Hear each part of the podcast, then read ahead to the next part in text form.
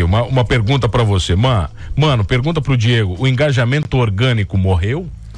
Morreu. César mandou aqui. Morreu. Ou você é uma gostosa, um gostoso que fica lá de, de roupa seminu dançando, que muita gente acha que isso é influenciador e acaba, marcas acabam contratando. E, cara, eu já tive exemplo lá na agência. O cara vai lá, contrata uma influenciadora porque ela tem milhões de seguidores e no fim que tu tem um monte de homem babando na mulher, entendeu? E acontece para caras também.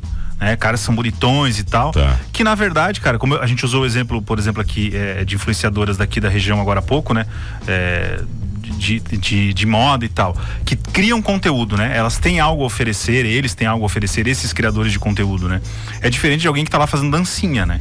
Que na verdade está usando a sexualidade, a sensualidade para vender, pra vender para ganhar engajamento. E depois ficam irritados que, que só tem macho babão seguindo, né? É, acontece, é, é. acontece. Claro, cada um faz o que bem entender, tá? Mas aqui nós estamos falando de negócio, né? de, de, de de rede social como uma ferramenta de negócio.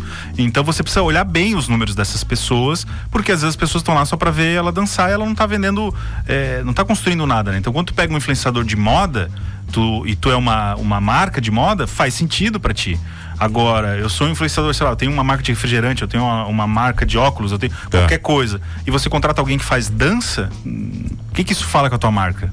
Que, é, isso conversa? Isso, na verdade, é conversão e engajamento. São coisas diferentes, é isso? É, conversão e engajamento é completamente diferente. O que, que é engajamento? Vamos engajamento lá. é a quantidade de pessoas que se relaciona com o teu conteúdo. Isso tá. é engajamento. Seja a quantidade de gente que está vendo, a quantidade de gente que está tá comentando, ou que está tendo algum tipo de reação ao que tu está fazendo. Isso é engajamento. Conversão é a venda.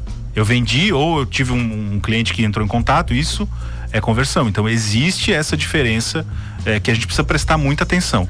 E eu sempre falo, vai contratar um influenciador, cara, pede o, o press release dele, que é o Media Kit que a gente fala. Tá. Que é para ver os dados, quais são os números, quem é o público, né? Que tipo de conteúdo, é, quais são os conteúdos dele que engajam mais para te poder fazer uma coisa. E procure influenciadores que sejam da tua área. Contratar alguém porque tá dançando, porque tá porque fazendo gosta, humor. Né? Não, porque eu gosto. É, né? porque dizer... eu gosto e tal.